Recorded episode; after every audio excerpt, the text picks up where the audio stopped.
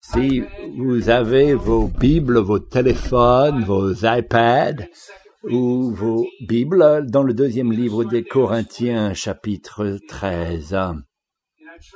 Et je fais confiance que vous êtes encouragés alors que nous regardons la parole de Dieu. Combien d'entre vous vont recevoir, vous êtes venus pour entendre la parole de Dieu et que vous pouvez avoir une parole de Dieu qui puisse changer des vies.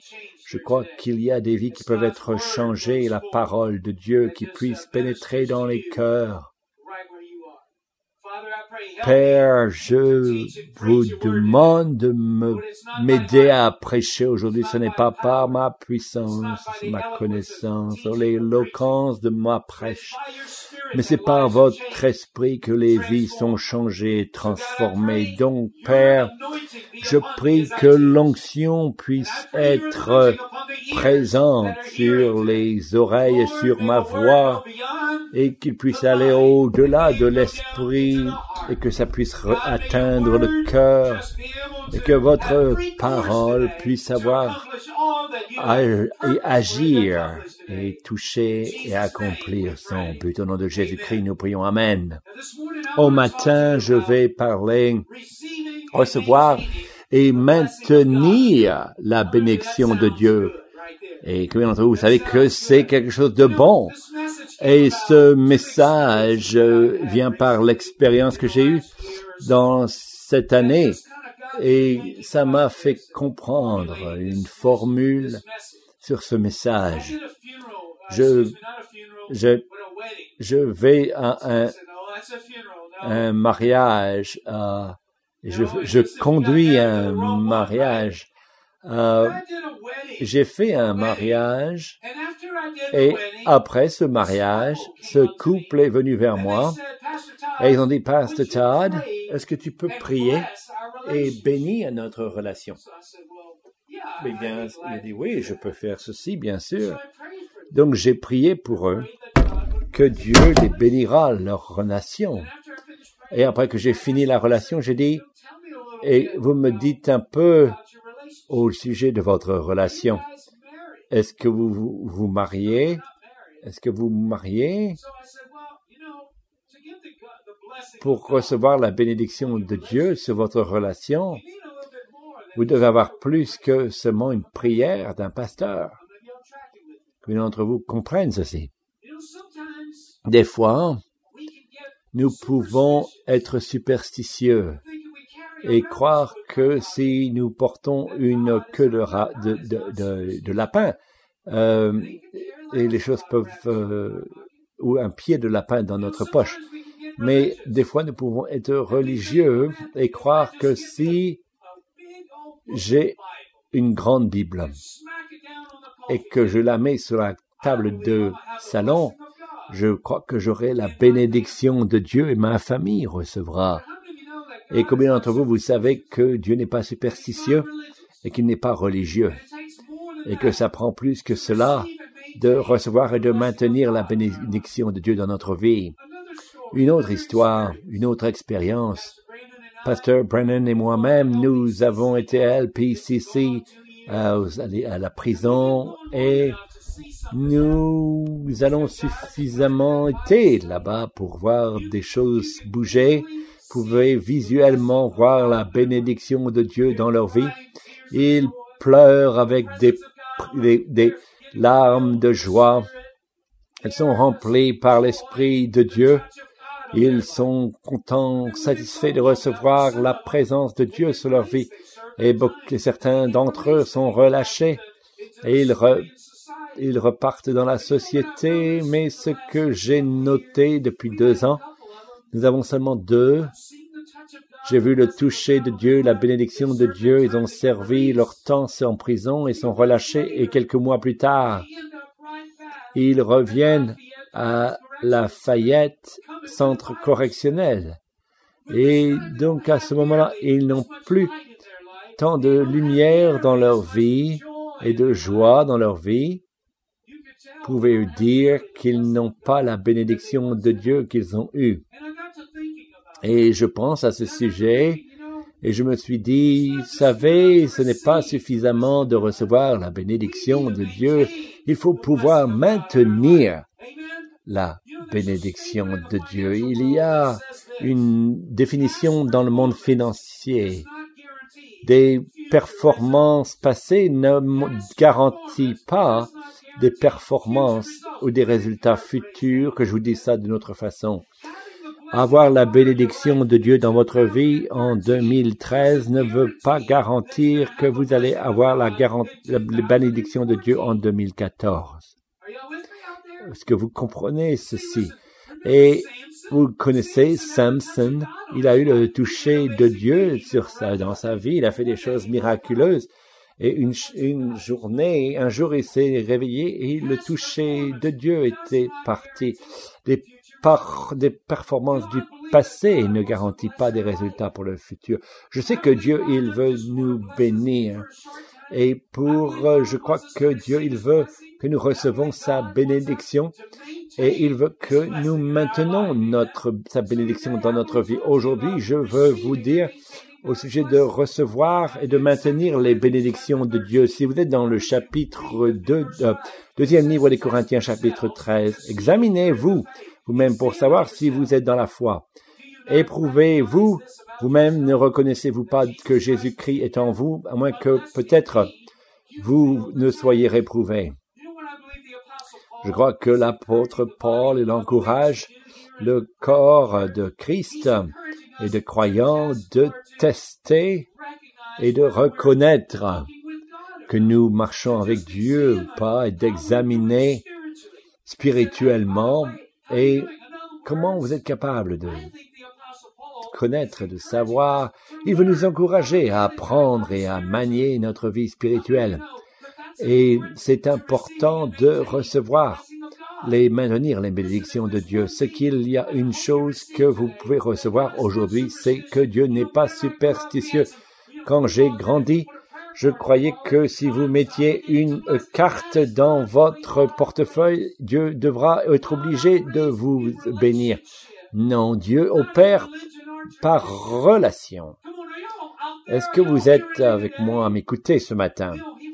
Il veut que nous puissions manier notre vie spirituelle. Ça veut dire de gouverner, de prendre responsabilité sur quelque chose et je crois que le Seigneur, il veut que nous manions notre vie spirituelle, de prendre responsabilité sur notre vie spirituelle et en, tant qu'enfant, quand vous avez des enfants, vous n'attendez pas vos enfants de manier leur vie. Vous maniez la vie pour eux et nous n'attendons pas que nos enfants ils manient leurs euh, finances et quand ils ont 30 ans c'est le moment pour eux de euh, comprendre qu'il faut commencer à manier euh, leur, leur argent à 30 ans. Vous ne croyez pas que quelqu'un, peut-être pas sa mère, et ce n'est pas un, je ne sais pas si vous êtes convaincu. Est-ce que vous êtes d'accord avec moi qu'un de 30 ans, il doit faire face financièrement à ses problèmes et que sa maman ne se soucie pas de ses problèmes, de ses problèmes financiers? Et je crois que être en tant que parents, nous enseignons nos enfants, nous les nourrissons quand ils ont besoin. Et le but d'un parent, c'est d'élever les enfants qu'ils puissent apprendre à pouvoir manier leur propre vie. Écoutez, la réussite de leur vie a tout à faire avec comment ils ont appris de manier, manier leurs finances, leur santé, leur temps, toutes les parties de leur vie. Je crois que la chose la plus importante que nous pouvons enseigner, c'est de manier leur vie spirituellement et correctement. Le mieux que nous manions notre vie spirituelle, le mieux que nous pourrons apprécier la bénédiction et la faveur de Dieu dans nos vies. Et donc la question est comment pouvons manions notre vie? Et vous voyez ça dans le livre des Proverbes, chapitre 4 et sur votre tablette ou sur votre téléphone ou vos notes ou sur YouVersion ou alors sur votre Bible. Proverbe 4, 23. Garde ton cœur plus que toute autre chose, car de lui viennent les sources de la vie. Vous voyez ce que l'écrivain de Proverbe, il dit. Garde ton cœur, maniez, prenez responsabilité, dirigez, contrôlez la condition de votre cœur. Maniez votre cœur, n'attendez pas que votre mère ou votre pasteur ou votre épouse ou quelqu'un que, avec qui vous allez à l'église. Non, vous maniez votre cœur personnellement, que la condition de votre cœur a beaucoup à dire si la bénédiction de Dieu sera sur votre vie ou non. Enfant de Dieu, c'est notre responsabilité regardez votre cœur, car de là, il détermine le cours de votre vie. Il détermine sinon, si ou non nos vies seront bénies ou non. Et oubliez la croix sur le devant de votre porte ou sur autour de votre cou euh, si vous voulez la bénédiction de Dieu, la chose la plus importante, vous devez vous inquiéter de la condition de votre cœur. Si votre cœur est en bonne et due forme, il sera, Dieu sera avec vous. Et je vais vous donner quatre zones pour de, de, savoir comment manier et de pouvoir recevoir et maintenir la bénédiction de Dieu. Numéro un, nous devons apprendre à manier notre ferveur spirituelle, ce qui veut dire de maintenir grand enthousiasme et passion et d'amour pour Dieu. Et vous savez que ça a de l'importance, comment vous vous maniez votre vie spirituellement et c'est relié comment nous, nous allons avoir la passion de notre vie pour Dieu et que les bénédictions de Dieu seront sur nous. La Bible dit dans Romains 12, 11, Ayez du zèle et non de la paresse. Soyez fervents d'esprit, servez le Seigneur. Romains 12, 11. Le Seigneur, il nous demande de d'avoir une, de manier notre passion spirituelle.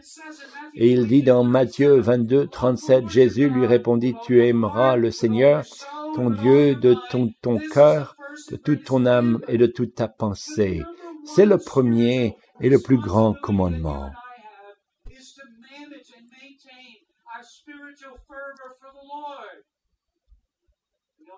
Est-ce que vous m'entendez? Vous êtes avec moi? Combien d'entre vous, savez qu'il y a un prix à payer pour perdre votre ferveur spirituelle quand Dieu, il envoie un message, il envoie à toutes les églises, à plusieurs églises, il dit dans Révélation 22, 37, 38, en 2, 37, 38.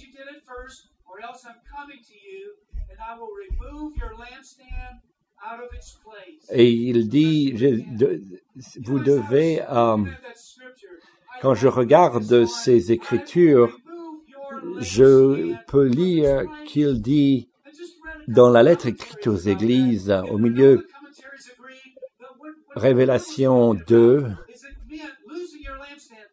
verset 2, je connais tes œuvres, ton travail, ta persévérance, mais je sais que tu ne peux supporter les méchants que tu as éprouvés, ceux qui disent apôtres qui ne le sont pas, et que tu les as trouvés menteurs. Si tu ne gardes pas ta ferveur spirituelle, tu vas perdre la lumière du Seigneur et le toucher du Seigneur dans votre vie.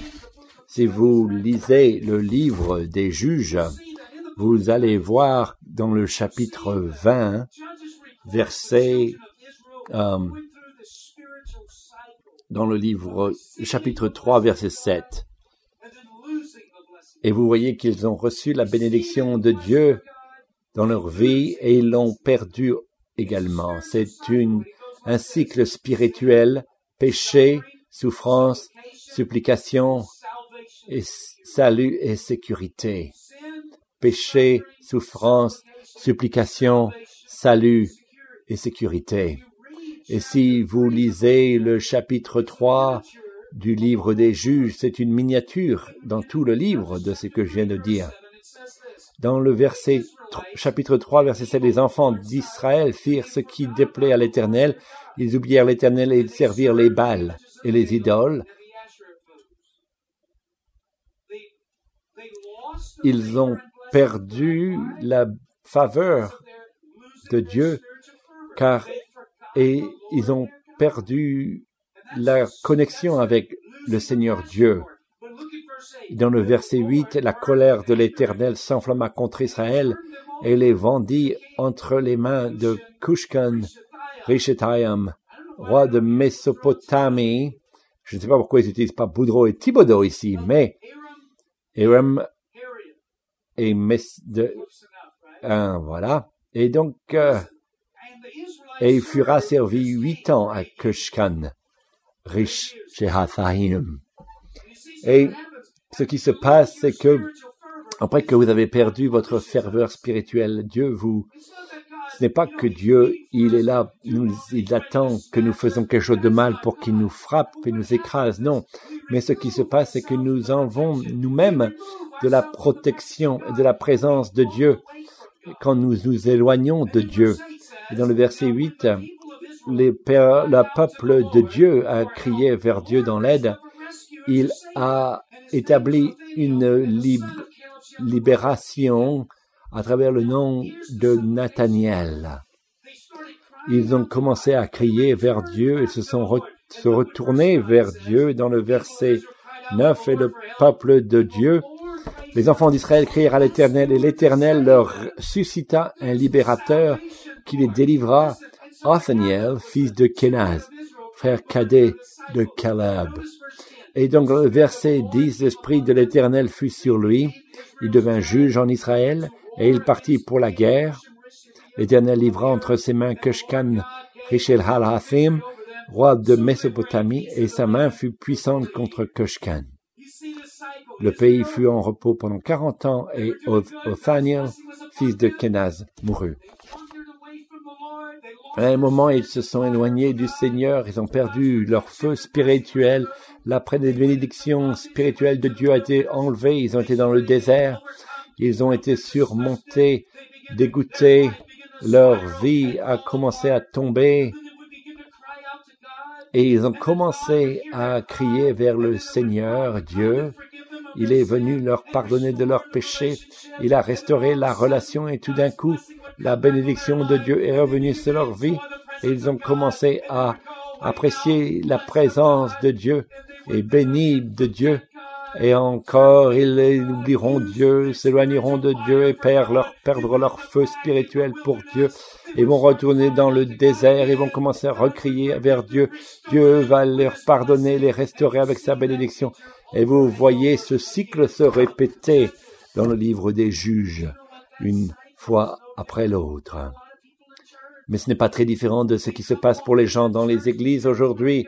Ils sont cassés, leur vie, ils n'ont pas d'argent, personne ne les aime, ils n'ont pas d'endroit où aller, et ils sont détruits, ils viennent à l'église, ils entendent la bonne nouvelle et demandent à Dieu de les pardonner. Dieu leur pardonne, il met sa main de bénédiction sur eux, leur vie commence à changer, et tout d'un coup, ils commencent à apprécier la bénédiction de Dieu sur leur vie.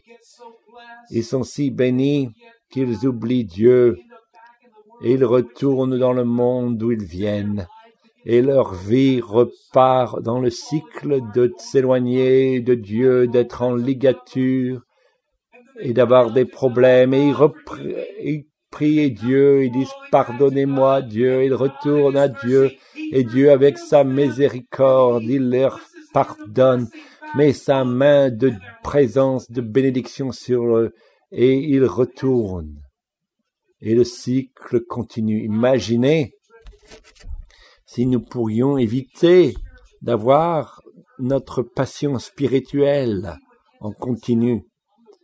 Nous oublierions l'expérience du désert et d'aller de bénédiction en bénédiction. Vous savez, quand je pensais à ces prisonniers, ils servaient Dieu, ils lisaient leur Bible, alors quand ils étaient dans la restriction de la prison, mais quand ils ont eu la liberté de faire ce qu'ils voulaient et s'éloigner et de vivre de la façon, ils ont jeté leur relation et, et ce qui s'est passé, ils sont repartis au même endroit où ils ont commencé. Ce n'est pas la volonté de Dieu dans votre vie. Dieu veut que vous ayez une vie pas incarcérée et en prison. Est-ce que je vais vous dire quelque chose Ce n'est pas la volonté de Dieu que nous vivons dans le désert, cassés et dégoûtés. Non, et que nous devons seulement continuer notre passion et notre cœur pour Dieu. Et nous pourrons maintenir la bénédiction de Dieu sur nos vies. Nous devons être proactifs. La Bible dit dans le livre des euh, Proverbes 26-20, sans feu, sans euh, bois, le feu s'éteint. Vous savez, si vous devez lire votre Bible pour aller au paradis, non. Est-ce que vous devez prier pour aller au paradis, non. Est-ce que vous devenez à l'église pour aller au paradis, non. Mais si vous ne mettez pas de feu sur votre feu spirituel, votre feu s'éteindra. J'ai besoin de prier, j'ai besoin de continuer à jeter du bois sur ce feu, car il y a beaucoup de choses dans ce monde qui sont comme des couvertures humides qui vont étouffer le feu spirituel de votre vie. Nous parlons maintenant de maintenir la bénédiction de Dieu sur notre vie. Nous devons continuer à jeter du bois sur le feu spirituel de notre vie. C'est plus facile de jeter du feu sur une bûche qu'il est déjà en train de brûler que quand il est éteint. Et si vous continuez à mettre du feu sur la bûche, il va être plus facile pour vous. Et si vous continuez, et si vous éteignez ce feu, vous aurez beaucoup de mal à le remettre en marche. Ce jour, le 6 janvier, nous allons avoir 21 jours de jeûne et de prière. Nous voulons maintenir la bénédiction de Dieu sur nos vies et nous savons que nos cœurs, ils ont tendance à s'éloigner de Dieu. Donc nous allons prendre la première partie de l'année et demander à Dieu de manier notre cœur et je vais faire tout ce que je dois faire pour jeter le plus de bois sur mon feu spirituel pour que mon feu jaillit et consume la, les, et que je puisse continuer à avoir un feu brûlant pour Dieu et que je puisse continuer à avoir le toucher de Dieu sur ma vie. C'est pour ça que nous faisons prière et jeûne. Ce n'est pas parce que nous sommes ennuyés, mais non, c'est parce que nous voulons continuer à manier notre vie spirituelle. Nous ne devons pas attendre que mon père ou que ma mère puisse manier ma vie spirituelle, que mon pasteur puisse le faire pour moi, ou mon époux ou mon épouse. Qui est votre saint de Dieu Quelle est la responsabilité? C'est la nôtre. Le Seigneur a dit à l'église d'Éphésiens, repens-toi et retourne à ce que tu as fait avant. Sinon je vais enlever ma lampe le témoignage, le toucher de Dieu sur toi qui était avant. Il ne se sera plus là. La même chose s'est passée à Israël quand ils se sont éloignés de Dieu, les ennemis ont commencé à gagner les guerres sur eux. Nous devons manier notre feu spirituel. Numéro deux, la deuxième zone, c'est que nous devons manier nos émotions. Combien d'entre vous, vos émotions incontrôlées ils vont faire un court-circuit sur les bénédictions de Dieu dans votre vie. La Bible dit, Éphésiens 4, verset 6, et la Bible dit, ne, si vous vous mettez en colère, ne péchez point que le soleil ne se couche pas sur votre colère, et ne donnez pas accès au diable. Une colère incontrôlable donne une entrée pour l'ennemi, le diable de dévorer vos bénédictions, de perdre votre joie, votre vie, votre lumière. La colère conduit au nom de pardon et après à l'amertume, et quand la racine d'amertume est ancrée, vous êtes en problème. Vous perdez la faveur de Dieu, vous perdez le toucher de Dieu. Je ne sais pas si vous avez vu cette histoire mais c'est passé il y a deux ans. Quelqu'un de des îles Car Island, de Forked Island, qui sont euh, dans le sud de la Louisiane. Ils sont venus, ils sont allés chasser.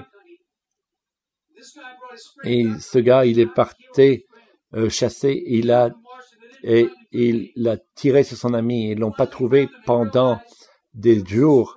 C'était son ami qui l'a tué son ami.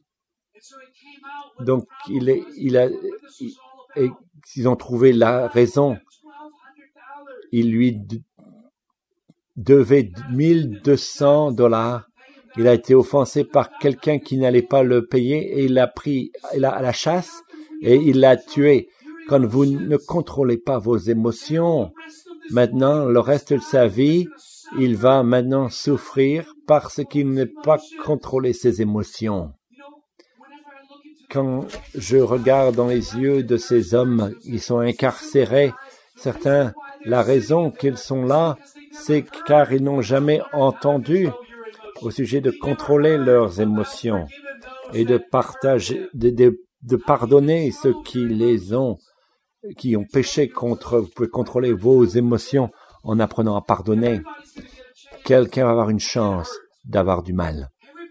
Toute personne va avoir une chance d'être fâché, en colère, et que le soleil va se coucher sur la colère, et ça va commencer à surmonter leur vie, ils n'auront plus de paix mentale, ils auront de l'anxiété, et ils ne pourront plus apprécier la paix de Dieu dans leur vie. Est-ce que je peux vous encourager de contrôler vos émotions en pardonnant?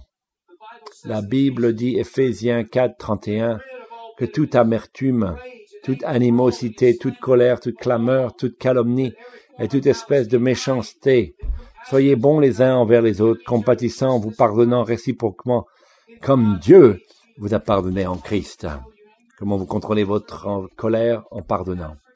Vous devez pardonner ceux qui vous ont fait du mal. Vous devez avoir de la compassion pour eux. Pourquoi je devrais avoir de la compassion envers quelqu'un qui m'a fait du mal et qui m'a trahi? Parce que Christ a eu de la compassion envers vous. Il a pardonné et il vous demande maintenant de retourner la faveur. Combien d'entre vous sont reconnaissants que Dieu vous a pardonné? Nous devons pardonner. Je, quand je préparais ce message, j'ai senti que le Seigneur, il a dit, m'a dit qu'il va quelqu'un avoir dans ce service qui va avoir de la dépression, avec du tourment mental, tourment mental, des problèmes de dormir. Et la raison est que c'est parce que vous n'avez pas contrôlé votre émotion et vous avez laissé la colère s'introduire dans votre cœur. Maintenant, vous êtes à l'amertume. Et maintenant, le Seigneur veut vous dire que si vous relâchez la personne qui vous a offensé, Dieu va changer votre chagrin en chanson et en joie. Il va guérir votre corps et il va vous rendre libre. Donc je fais confiance qui qui est ici aujourd'hui, qui a eu mal aujourd'hui et qui a été trahi aujourd'hui. Et des fois, ça s'est passé dans l'Église, dans votre famille de l'Église. Mais ça n'a jamais de valeur de, continuer à garder cette offense envers vous. Vous perdrez le toucher de Dieu sur votre vie. La troisième zone, c'est que votre cœur, vous devez manier de recevoir et de maintenir la bénédiction de Dieu, c'est que vous devez manier votre tentation. La Bible Dit donc un, Jacques 1.12, Heureux l'homme qui supporte patiemment la tentation, car après avoir été éprouvé, il recevra la couronne de vie. Dans Matthieu chapitre 6, verset 13, il nous apprend à prier. Ne nous n'induis pas en tentation, mais délivre-nous du malin. Car c'est à toi qu'appartiennent dans tous les siècles la règne, le règne, la puissance et la gloire. La tentation du péché, c'est ce que nous avons tous. Aussi longtemps que nous respirons, nous allons devoir faire face à la tentation. Et Jacques a dit, et verset 13, il dit que personne, lorsqu'il est tenté, ne dise c'est Dieu qui me tente, car Dieu ne peut être tenté par le mal, et il ne tente lui-même personne. Que personne lorsqu'il est tenté ne dise que c'est Dieu qui me tente, car Dieu n'est pas tenté par le mal, mais chacun est tenté quand il est attiré et amorcé par sa propre convoitise.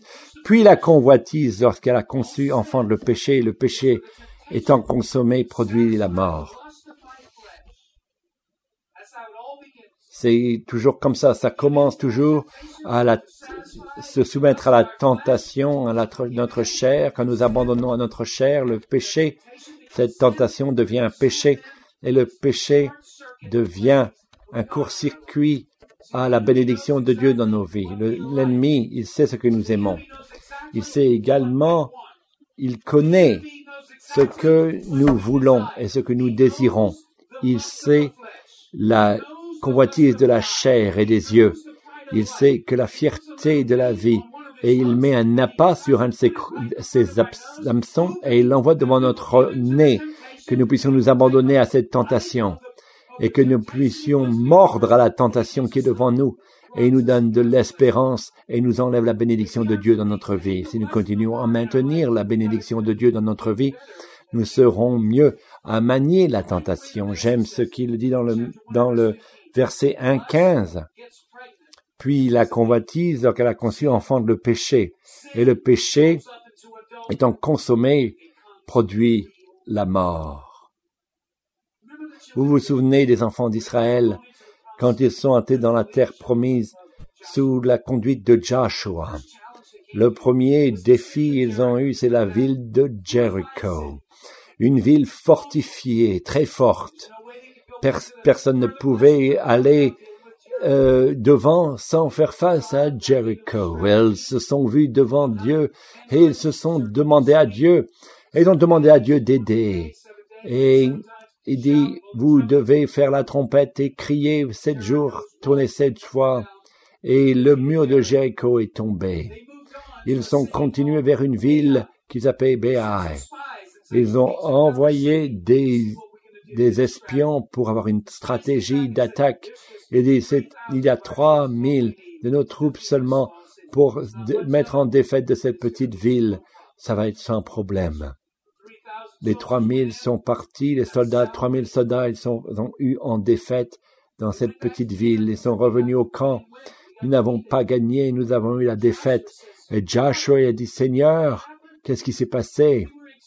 Nous avons reçu la bénédiction, la faveur de Dieu, et nous avons été capables de prendre la ville de Jericho, et maintenant nous ne pouvons pas prendre cette petite ville de Ai.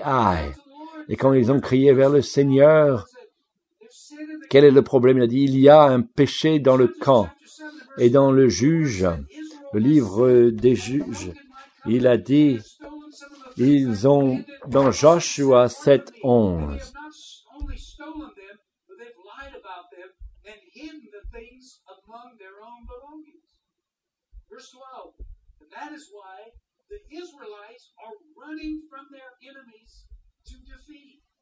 Israël a péché, ils ont transgressé mon alliance que je leur ai prescrite.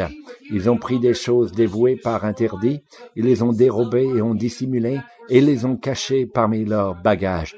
Aussi les enfants d'Israël ne peuvent-ils résister à leur ennemi, ils tourneront le dos devant leur ennemi, car ils sont sous l'interdit.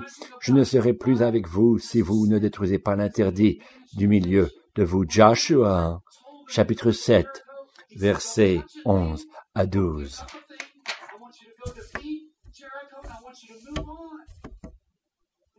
Donc Dieu a aidé Joshua de trouver la personne et qui a péché dans le camp. Et ils ont pu comme ça trouver la tribu.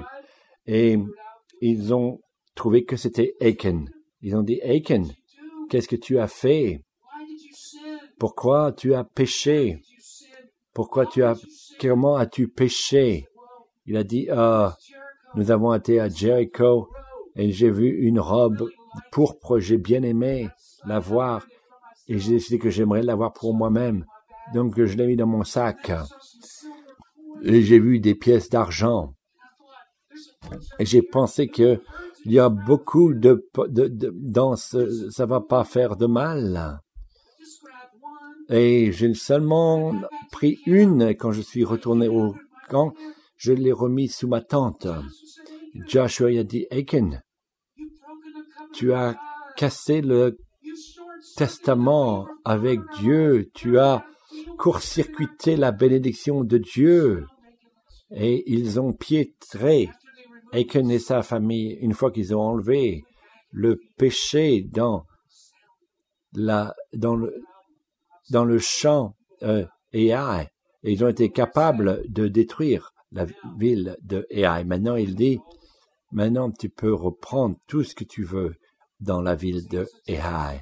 C'était un test, une tentation pour Israël de maintenir la bénédiction de Dieu dans leur vie. Ils devaient être capables de manier la tentation du péché. Et nous également. Nous pouvons avoir vingt ans de prospérité et de bénédiction, mais si nous commençons à voler des choses qui sont interdites par Dieu, et nous commençons à casser le testament de Dieu d'une ville, de vivre une vie non sainte, nous allons concircuiter les bénédictions de Dieu dans notre vie. Un pied de lapin dans notre poche ne le fera pas. C'est avec moi. Faisons face à ce problème et manions la tentation. Nous devons faire ce que nous pouvons pour pouvoir nous éloigner de la tentation. Dans deuxième euh, Timothée 2, 22, il dit fuis les passions de la jeunesse et recherche la justice, la foi, la charité, la paix avec ceux qui invoquent le Seigneur d'un cœur pur. Éloignez-toi, éloigne-toi, remonte les manches, mets tes chaussures de course et sors et pars en courant. Vous vous souvenez du roi David? Il, il arrive à Shiba. Oh, quelle est cette belle fille Appelle cette fille pour moi. Il n'est pas s'éloigné de la tentation. Vous vous souvenez de, Joseph quand il faisait face avec la tentation, la femme de Potiphar, et il, était avec le, il il a enlevé son manteau et il est couru, il est parti. Joseph est celui qui est sorti du trou au palace et qui a maintenu les bénédictions de Dieu sur toute la suite de suivi de sa vie. Est-ce que vous voulez rester dans le trou ou vous voulez dans le, dans le palais? Non, vous devez manier la tentation. On doit toujours être manié. La Bible dit, 1 Corinthiens 10, 13, aucune tentation ne vous est survenue qui n'ait été humaine. Les Dieu qui est fidèle ne permettra pas que vous soyez tentés au-delà de vos forces, mais avec la tentation, il préparera aussi le moyen d'en sortir, afin que vous puissiez la supporter. Ce que cela veut dire, c'est que Dieu a la promesse de dire que je vais vous donner la grâce de faire face à votre tentation. Quatrième, de dernière tentation, euh, dernière euh, zone de notre vie que nous devons manier, c'est que nous devons manier notre attitude. Vous savez que nous avons un choix dans nos attitudes et nous pouvons embrasser une attitude fière ou humble mais c'est l'attitude humble que Dieu bénit, toujours. Oh, il résiste le fier. Il donne grâce aux, humbles. Euh, Philippiens 2, 5, 8, 9. Ayez-vous les sentiments qui étaient en Jésus-Christ? Ce que l'attitude était de Jésus, dans le verset 8, il dit, il s'est humilié lui-même se rendant obéissant jusqu'à la mort, même jusqu'à la mort de la croix. C'est pourquoi aussi Dieu, quand vous voyez, c'est pourquoi vous devez voir pourquoi c'est là. Et c'est pourquoi aussi Dieu l'a souverainement élevé et il lui a donné le nom qui est au-dessus de tout nom. Pour toi, pourquoi il l'a exalté? Parce qu'il s'est humilié lui-même. Il n'avait personne pour l'humilier lui-même, il s'est humilié lui-même et c'est l'attitude de l'humilité qui amène Jésus-Christ à être exalté à la place la plus haute d'honneur. Que puisse vous encourager, c'est l'attitude d'humilité qui va nous amener à être exaltés dans la vie, de prospérer dans la vie. Ce n'est pas la fierté, c'est la façon d'humilité, c'est ce que la Bible dit, Jacques 4, 10. Humiliez-vous devant le Seigneur et il vous élèvera. Donc, euh, comment vous vous, vous, vous humiliez vous-même? Je crois que nous pouvons en parler pendant toute la matinée, mais que je vous donne des caractéristiques d'eux que je connais d'une personne humble, c'est que ils reconnaissent leurs fautes. Une personne fière ne reconnaît jamais euh, leur erreur. Dans Jacques, il dit dans vos péchés les uns aux autres et priez les uns pour les autres, afin que vous soyez guéris. Pourquoi Dieu guérit quelqu'un C'est quelqu'un qui a pardonné et confessé sa faute. Si une personne fière ne veut pas que vous voyez les erreurs dans leur vie ou les, les choses qui sont cachées, les gens fiers pensent qu'ils sont toutes parfaites. Je suis parfait. Je ne fais pas d'erreur. Ah, mais non, je ne fais pas d'erreur. Comme il en se vous, non, nous, faisons tous des erreurs. Mais l'humilité, c'est être capable de reconnaître ceci. Notre histoire, de notre expérience euh, à la prison de Lafayette. Il y avait un homme là, il avait été pendant trois contre trois attentats euh, de viol, attentes de viol. Cet homme, il a admis, il dit je suis coupable de ces trois accusations. Et il s'est repenti. Dieu l'a touché, il l'a délivré. Il m'a rappelé de l'histoire dans la Bible de la personne qui avait des légions de démons et toute la famille était dedans. Il semble que quand je voyais cet homme, que, ce, cette chose se manifestait de lui.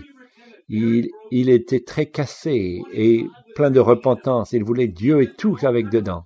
Et tout avec Dieu. Et il a dit, mais je suis coupable. Il a été à la cour et l'a envoyé pour un cas en Louisiane, 15 ans, dans un centre pénitentiaire.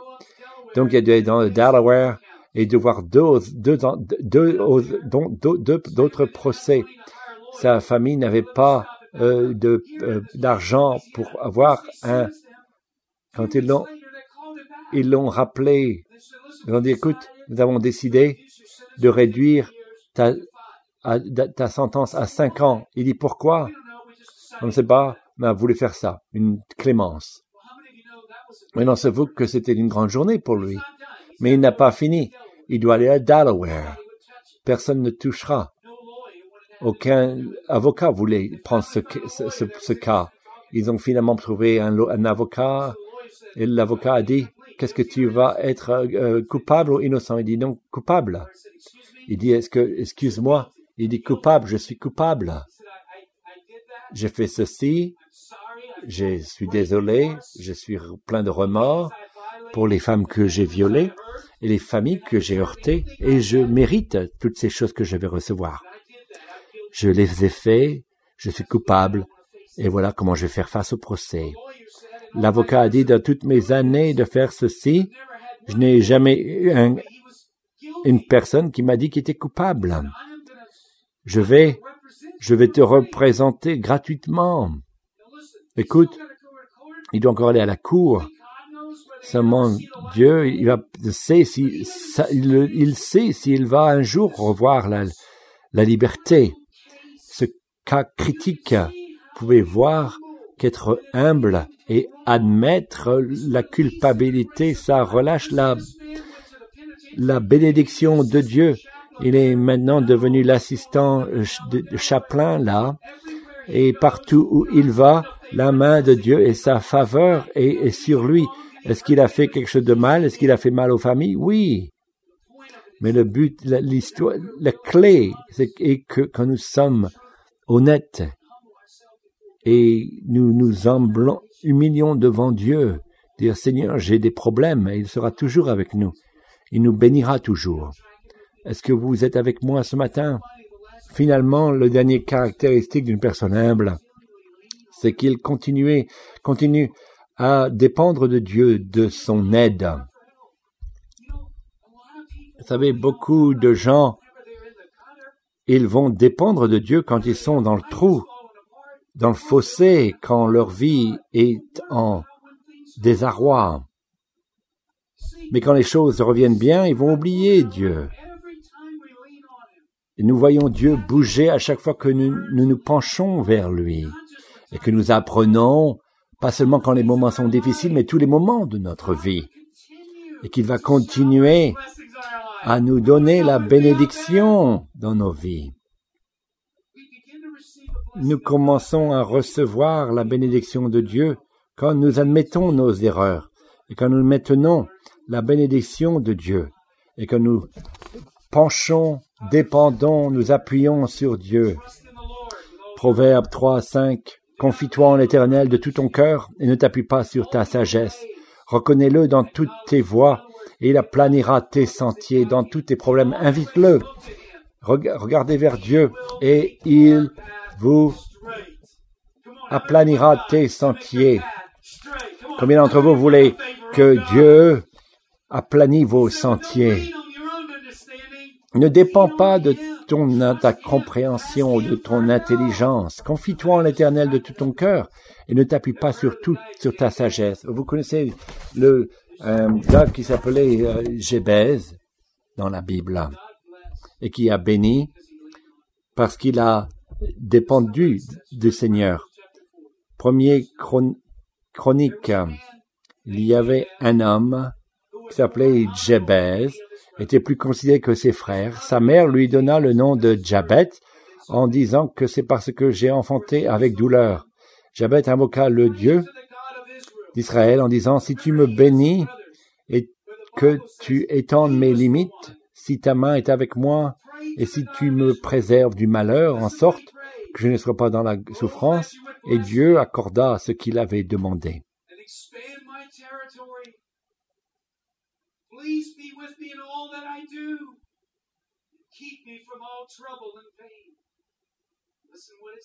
Et écoutez ce qu'il a dit dans le verset 10, et Dieu accorda ce qu'il avait demandé. N'est-ce pas une petite écriture? Jabez avait des frères mais il était considéré plus honorable de tous. Pourquoi? Car il était celui qui s'est tourné vers Dieu et a demandé de l'aide à Dieu. Il a dit Dieu, je ne veux pas être béni par mes propres efforts ou de remplir mes besoins. Est-ce que tu peux me bénir et m'aider? Et Dieu, est-ce que tu peux étendre mon territoire et plus d'influence pour que je puisse atteindre plus de gens? Dieu, est-ce que vous pouvez me donner plus de territoire sur mes affaires Vous savez comment difficile c'est de faire les choses bien. Continue à m'aider à faire face aux tentations. Protège-moi de la douleur. Et la main de Dieu était sur lui et il l'a béni? Jebez n'a pas seulement reçu la bénédiction de Dieu, il a maintenu la bénédiction de Dieu sur sa vie. Combien d'entre vous voulez maintenir la bénédiction de Dieu sur votre vie Debout, s'il vous plaît, finissons en prière. Comment vous pouvez recevoir sa bénédiction? Ce n'est pas la superstition, ce n'est pas le pied de lapin dans votre poche, ce n'est pas une prière d'un pasteur. La faveur de Dieu vient, les faveurs de Dieu, c'est en gardant votre cœur avec toute diligence.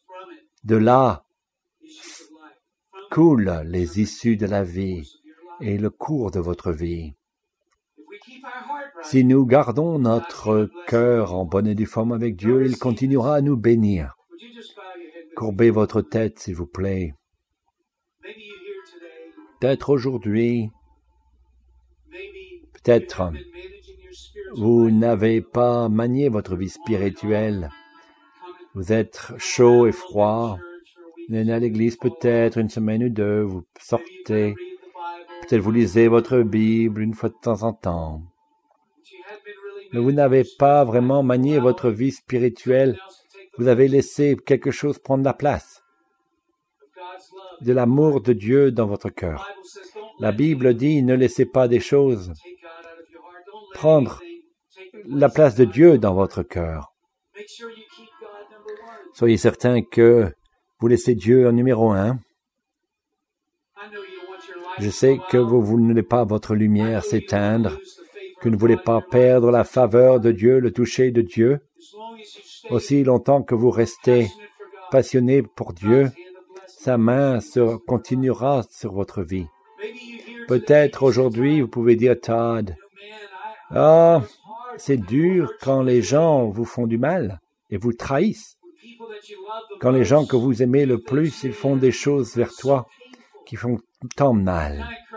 Puis-je vous encourager aujourd'hui que ce n'est pas la valeur, ça n'a pas de valeur pour détruire votre vie. Prenez une décision aujourd'hui et dites que je ne vais pas laisser cette, cette chose de dérober ma bénédiction.